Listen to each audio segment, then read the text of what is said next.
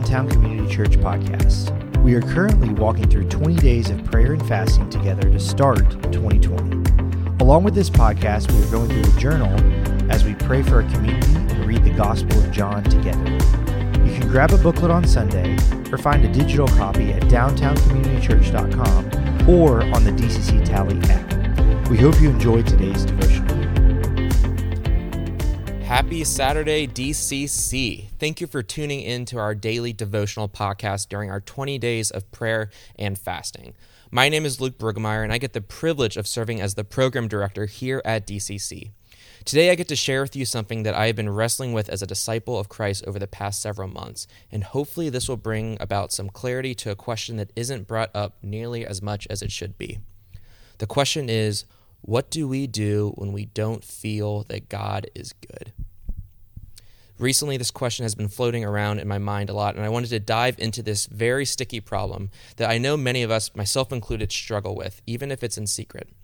I know in Christian circles that I was brought up in, and especially the southern thread of Christianity that we find our church settled in, even bringing up this question borderlines on heresy.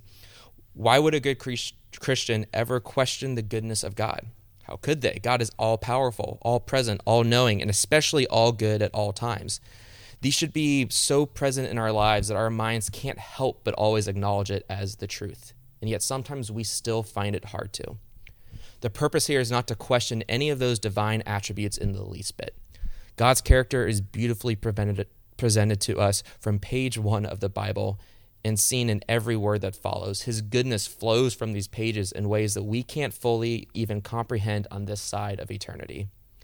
And therein lies the problem is our understanding.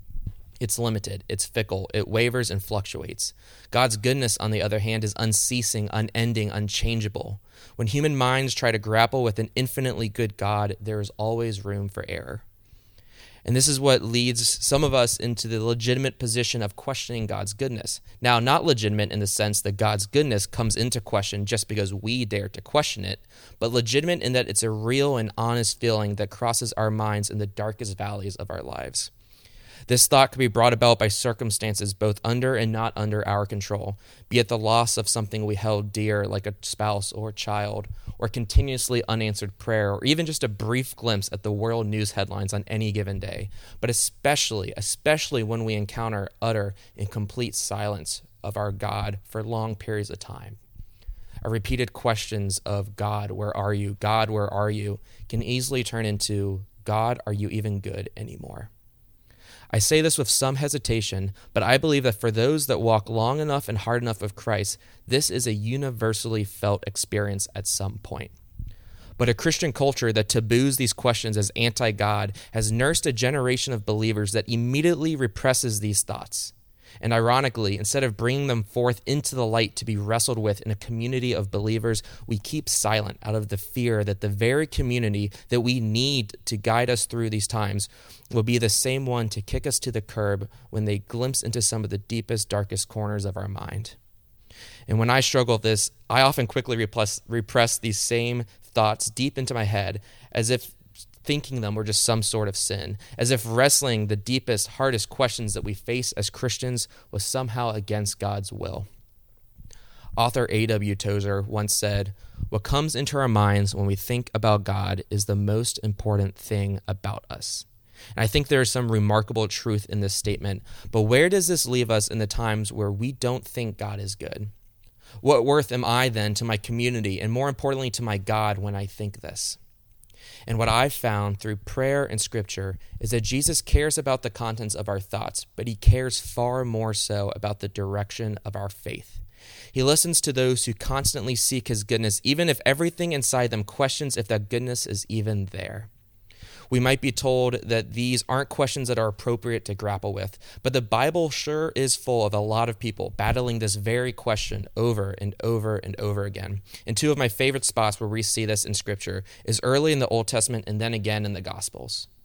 In Genesis 22, we see Abraham and his son Isaac. You see, Abraham for years couldn't have a child and therefore couldn't provide an heir to his family, a fulfillment of the prophecy that God himself had promised him. And I can only imagine there were great and long seasons of Abraham's life where he repeatedly questioned God's goodness and faithfulness. And now his wishes have finally come true, and he has his promised son, Isaac. But I'm sure, much to his surprise, God now calls him to sacrifice Isaac, to slaughter the very thing he holds most dear. If Abraham had ever even an ounce of humanity in him, I can't help but think his initial response would be to wonder God, you say that you are good, but I don't see any goodness in you at this moment. How can you be good if this is the thing that you ask of me? But Abraham's response wasn't one of reluctance or disobedience. And even until that last possible moment where an angel interceded on behalf of his son to spare his life, Abraham's faith was in the direction of a good God. Abraham decided inside, of himself that although he may not feel God is worthy of his goodness at this moment, it is not a reason to lay aside his faithfulness. Abraham knew his mind is human and his understanding is limited. And deep, deep down, he trusted God's eternal goodness, even if his entire being was in question of it. Abraham believed that faith is less so our thoughts and feelings than a movement of our feet toward God. And we see this similar faith present in Matthew 15 as well in the Gospels, and arguably one of the most confusing and offensive passage, passages in the Bible, in my opinion. We see Jesus traveling into the enemy territory of Tyre and Sidon, where a Canaanite woman, an ethnic enemy of his, approaches him asking for relief for her demon possessed daughter, and Jesus initially completely ignores her. She pleads to him again, and this time he speaks, but it's not the typical Jesus that we're used to. He says, It is not right to take the children's bread and toss it to the dogs. And admittedly, at this point, it is hard to look at Jesus as good here like really hard, which is why this is one of the most uncomfortable passages in the Bible, in my opinion. And at best, he seems aloof and urgent, but at worst, it looks like he's playing in to these sexist and racial tensions between the Jews and the Canaanites at his time, playing into the same thing that he would one day die on the cross to help eliminate. And admittedly, it's hard to read this and look at Jesus as any good. And now there is a lot of scholarship and commentary explaining Jesus' real intentions here. And in the end, it appears it was actually meant as a beautiful teaching technique so that those around him, such as his disciples, could see how to not act toward those different than you.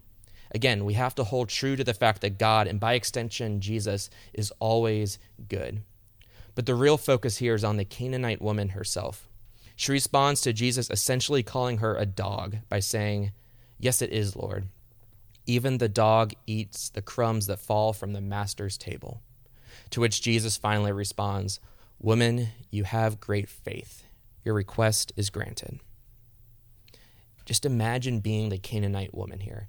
Everything you've heard about this Jesus guy has been that he can heal the most broken, he can save the most lost, and yet the Jesus you get is apparently so offensive and dehumanizing. And if I were the woman, there's a good chance I would have just bolted out. I mean, he's already an ethnic enemy in my mind, and he sure is now acting the part too. So why would I even persist? But the woman's view of Jesus' goodness does not hinder her faith. Her trust in him doesn't change just because her feelings about him might have. She persists through insult and rejection, through questioning the goodness of God, because what she knows about Jesus is more important than what she feels about Jesus. Christian poet Levi Macallister sums up what we tend to think when, unlike Abraham and the Canaanite woman, our faith is dependent on how good we view God. When he sings, So may blessings pour from my mouth, Lord, when I think you are worth it, but I reserve the right to withhold it all on the days that you don't deserve it. I found that my lack of faith in the Lord often comes through not trusting that He's a good God. And yet, because of the pressures to keep up our pristine perceptions as good Christians, we don't even vocalize the very thoughts that end up driving us into disobedience. But I want us to know that we have a God of freedom and a God of light and a God that is good. A God whose goodness is so much bigger than our questions, thoughts, and feelings. He wants to remind us of who He really is, our loving Creator who made us in His image and said, It is good. But as long as we aren't honest with ourselves about how we truly see God, even in the darkest of times, those thoughts remain dark. And God doesn't revel in the dark, but He stays in the light. No question we have is too ugly for Him to sort out. He wants our faithful hearts, not our perfect thoughts. Thank you guys so much for listening. I hope to see you all at church tomorrow.